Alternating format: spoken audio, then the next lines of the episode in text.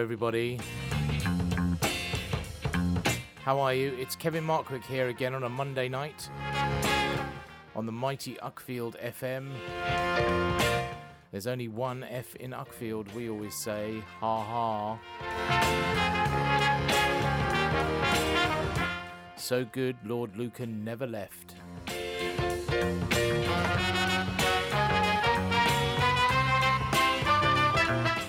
And it's an hour of film music, as usual, for the moment.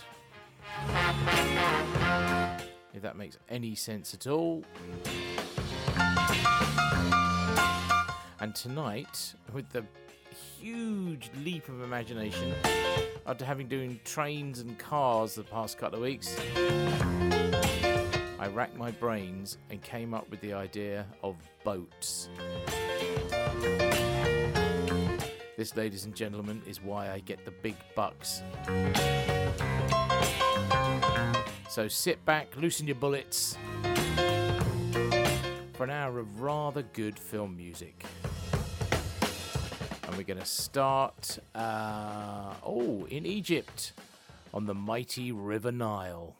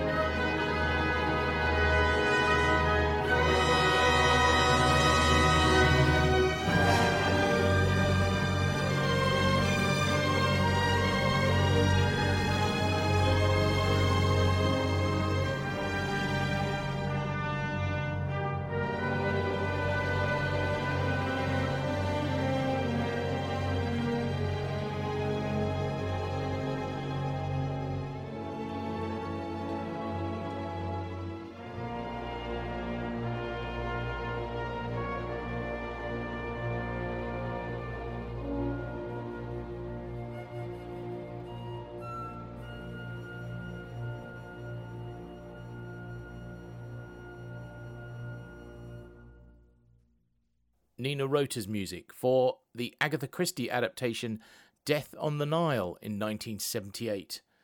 That film was huge for us in Uckfield. Um, after the very intense performance by Albert Finney in Murder on the Orient Express in 1974, Poirot was played with a much more comedic touch by the larger than life Peter Ustinov. With another big cast, including Bette Davis, Mia Farrow, and David Niven, audiences in the UK lapped it up. And although in the US it didn't perform quite as well as Orient Express, it was still considered a hit. It was directed by John Guillermin, a British director who'd gone to Hollywood and ended up directing great big films like um, The Towering Inferno and the 1976 remake of King Kong. Now, the great Ronnie Neame directed our next film. He was another director uh, from over here that was doing very well over there. Neame started his career as a cinematographer and screenwriter. Uh, he shot some of the greatest British pictures of all time, In Which We Serve, This Happy Breed, and Blithe Spirit for David Lean, and photographed Powell and Pressburger's One of Our Aircraft is Missing. By 1969, he was directing Maggie Smith to her first Oscar in the prime of Miss Jean Brodie, so he doesn't seem quite the fit for the Poseidon Adventure in 1972. It was one of the best disaster movies of the 70s, set aboard the capsized cruise ship SS Poseidon as our heroes, including Gene Hackman and Shelley Winters, fight their way to the bottom of the ship to get out, if you understand what I'm saying. Neame always said it was his favourite movie because it earned him enough to retire comfortably. The music is the first of our scores tonight by John Williams.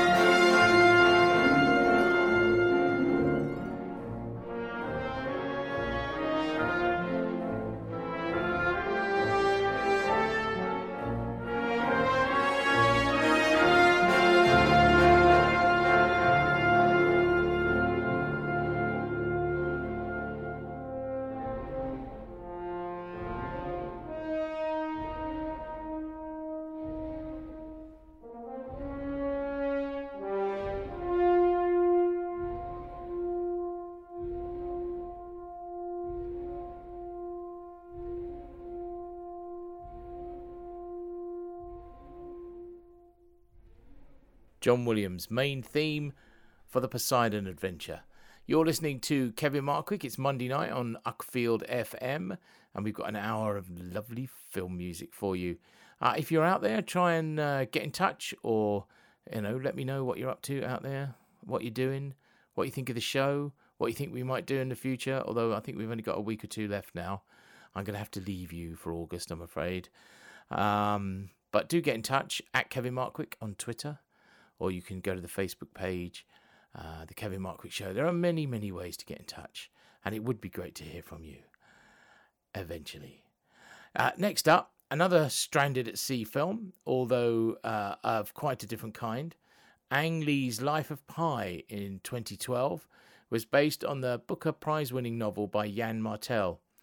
Told in flashback by the eponymous Pi, it's the story of a boy adrift on the ocean in a boat with just him and a Bengal tiger. It's a beautiful film and one of the rare examples of good 3D. God, I hate 3D. The conclusion, uh, actually, the film just made me cross. It's I actually wanted to stand up and shout at the screen. What? Are you kidding me? But uh, the journey to that point is actually quite magical, as is the score by Mychael Danna.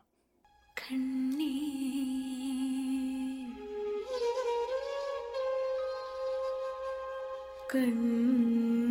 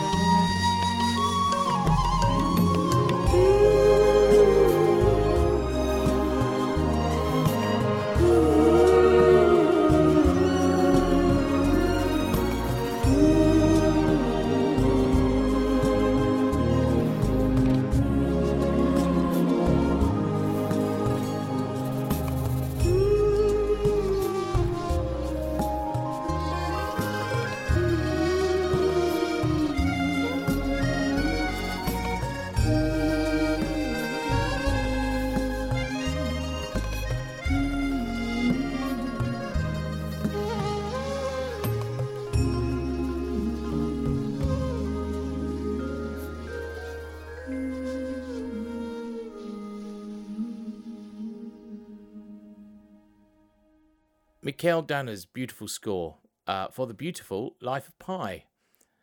Off to the Napoleonic Wars now, and uh, unfortunately, we've been press ganged onto the crew of the Royal Navy man of war HMS Surprise in Peter Weir's wonderful film Master and Commander Far Side of the World.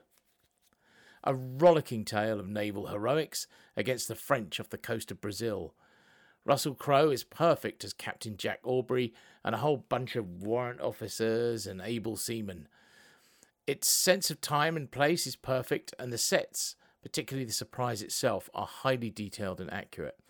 If ever a film could have grown into a franchise, this is it. However, it didn't perform well enough at the box office. It's a shame. Um, maybe Crowe should have worn his underwear over his breeches. I don't know. Uh, but it would have been great to see a sequel. This is a cue from the score by Iva Davies called Into the Fog.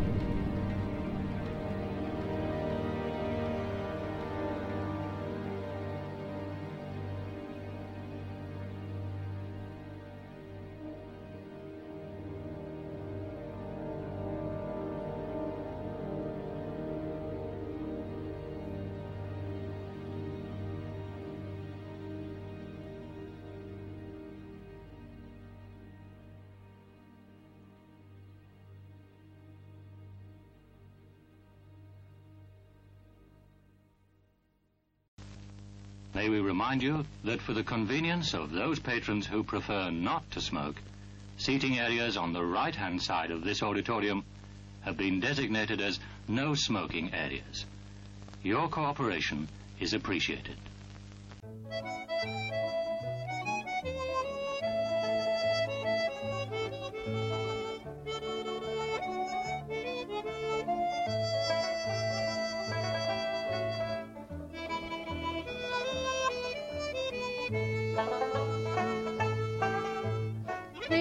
Gotta swim, Birds gotta birds gotta fly. I I've got a love One one man till I die. Down on the levee, the gals put a little shuffle. Tell me he's lazy, tell me he's slow. Tell me I'm crazy, maybe I know. Can't help loving that man of mine. Now watch this one, honey. That's a rainy Yeah, that's day. But when he comes back, that day is fine. The sun will shine. He can come home as late as can be. Home without him ain't no home to me. Can't help loving that man.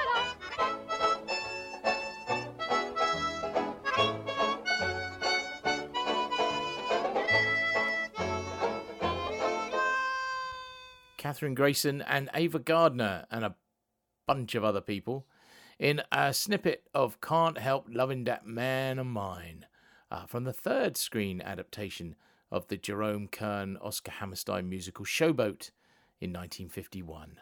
Uh, this is Kevin Markwick. It's Monday night on Uckfield FM. I'm giving you an hour of lovely film music, uh, and I hope you're enjoying it. Do let me know. Um, I've said before, you can get in touch at Kevin Markwick on Twitter or on the Facebook page, or, you know, I, I'm not difficult to find in this town, am I? Let's face it. Um, it's difficult to do a show about famous film boats without covering Jaws. It was the film that invented the summer blockbuster. You can decide for yourself whether that's a good or a bad thing. Uh, in those days, films were released in the UK way behind the US, and we had to wait actually until Boxing Day 1975 to see it. So it wasn't the film that invented the summer blockbuster over here at all. Uh, however, it was still running in the summer of 1976 in a lot of cinemas, particularly those in holiday towns. Uh, this was before video, remember, and there was a, a minimum wait of three years uh, for a film to come on the telly. My nan and granddad lived in Eastbourne, and I would go and stay with them quite often. Uh, I went to see Jaws at the ABC in Eastbourne every day for a week that summer. It was glorious. And actually, um, what is often forgotten is that the only way to re experience a film outside the cinema at that time was to have the soundtrack album. I still have my much loved copy of the vinyl album from 1975. Here's one of my favourite cues from John Williams' score One Barrel Chase.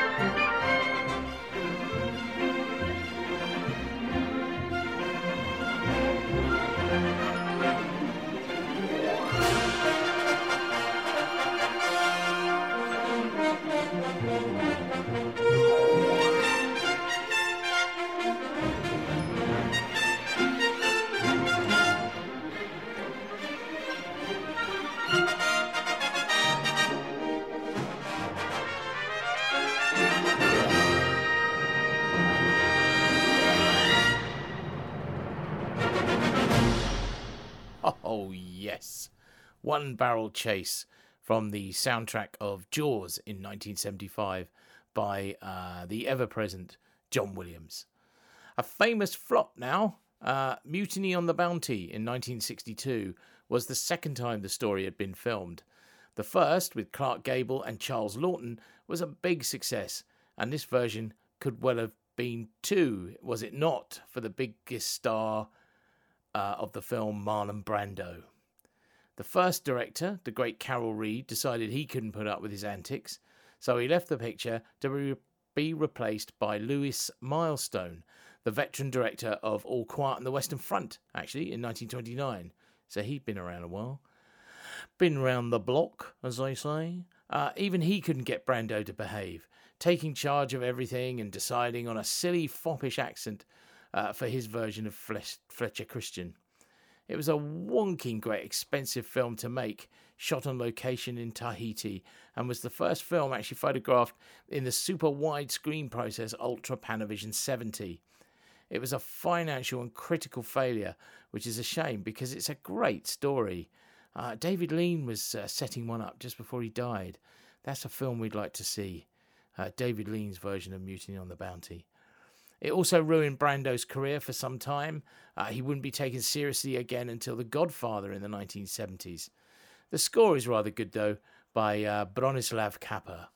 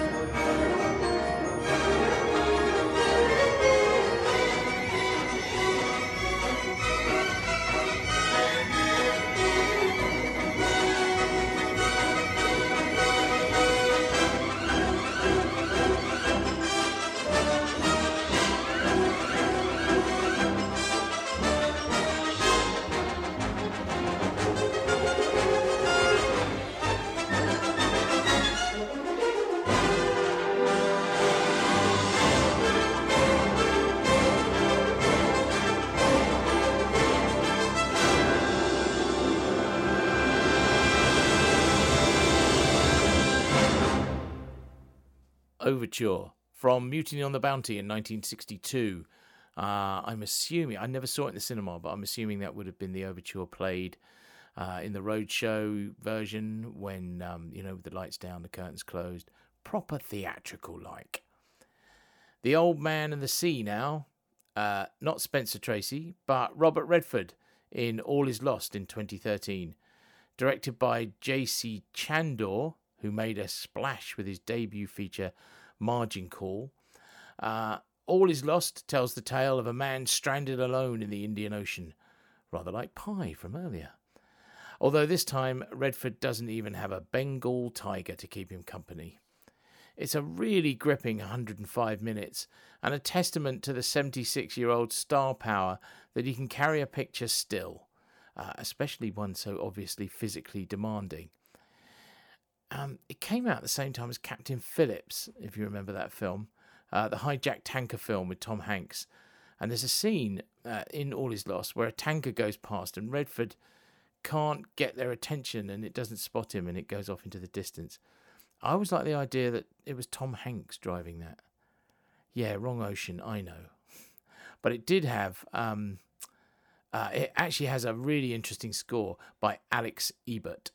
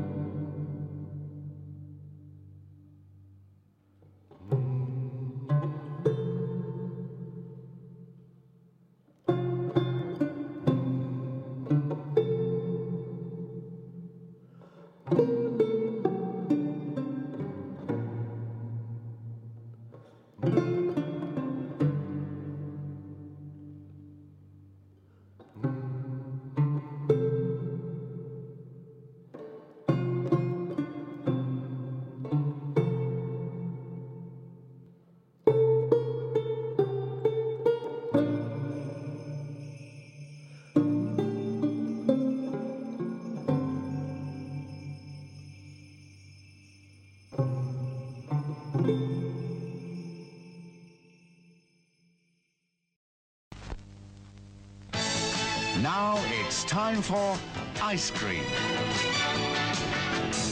Or maybe some nuts. A cool glass of orange. Why not try a hot dog? Or the real thing, a cool, refreshing Coca-Cola. From the sales staff and in the foyer. Now.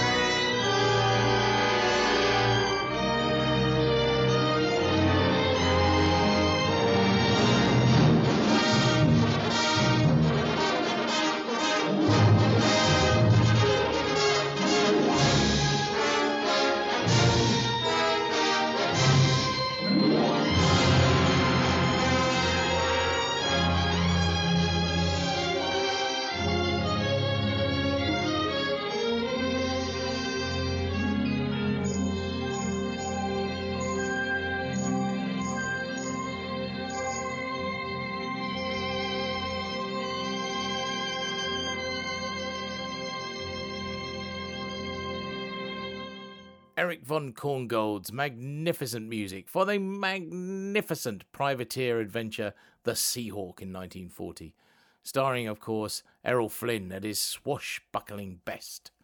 You're listening to Kevin Markwick. It's Monday night on Uckfield FM, and this evening's film music theme is boats. Big boats, little boats, all sorts of boats, rowboats, sailing boats. That's enough of the boats, Kev. There was a big old fuss back in 1992 during the 500th anniversary of Christopher Columbus's voyage to the Americas in 1492.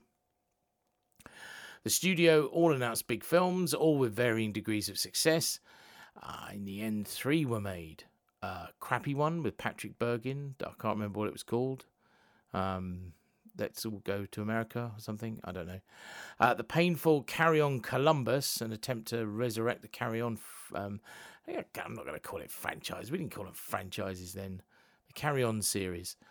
Uh, and this great, big, expensive Ridley Scott directed one called 1492 Conquest of Paradise. Gerard Depardieu plays Columbus, and my memory of it is that it wasn't a bad film. It looked great, but then Ridley Scott films always do. But it was another big flop. Maybe seafaring tales are not the best thing to sink your money into. Sink. You see what I did there? Thank you. Ah, what it did have going for it, however, though, was another great big score by Greek musical genius. No, not Demis Roussos or Nana Mouskouri, but Vangelis.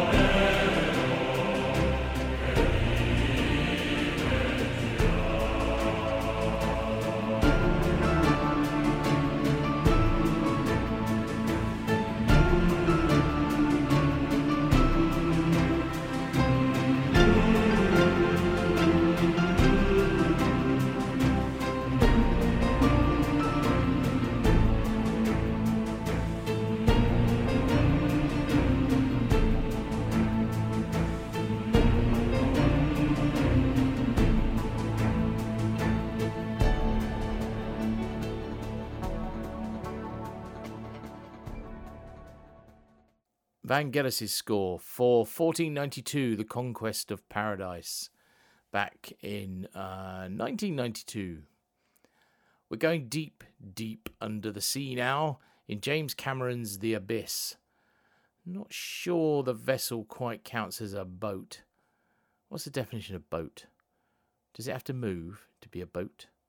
Well, technically, it does move at the end, so I'm going to allow it. The film's a load of old tosh, of course, but highly entertaining in that way James Cameron always seems to pull off. Uh, love him or loathe him, he's a master storyteller. Set on a deep sea drilling platform miles below the surface, where the crew encounter strange alien goings on while trying to survive a hurricane and some sort of plot to take nuclear warheads from a nearby sunken Soviet submarine. Oh, I don't know.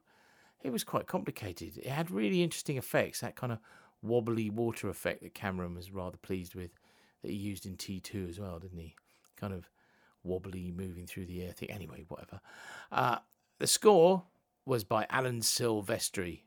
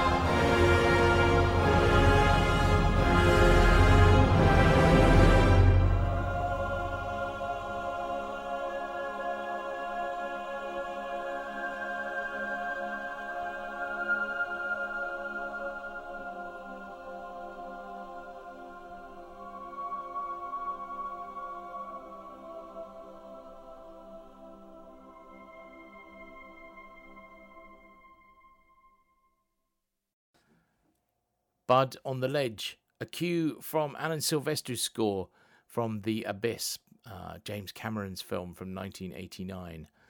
Well, that is it, ladies and gentlemen. I can't believe it's all over.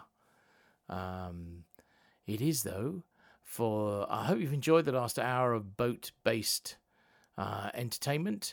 Do let me know if you have. Oh, I keep going on about that, don't I? Uh, I'll leave you with the last of our boat based movies, and uh, it's the rather excellent The Caine Mutiny with Humphrey Bogart. Set during the Second World War, it features this top draw march from the great Max Steiner. So, um, hopefully, uh, I'll see you next time, next week on Uckfield FM, and I'll leave you with this stirring stuff. Night, night.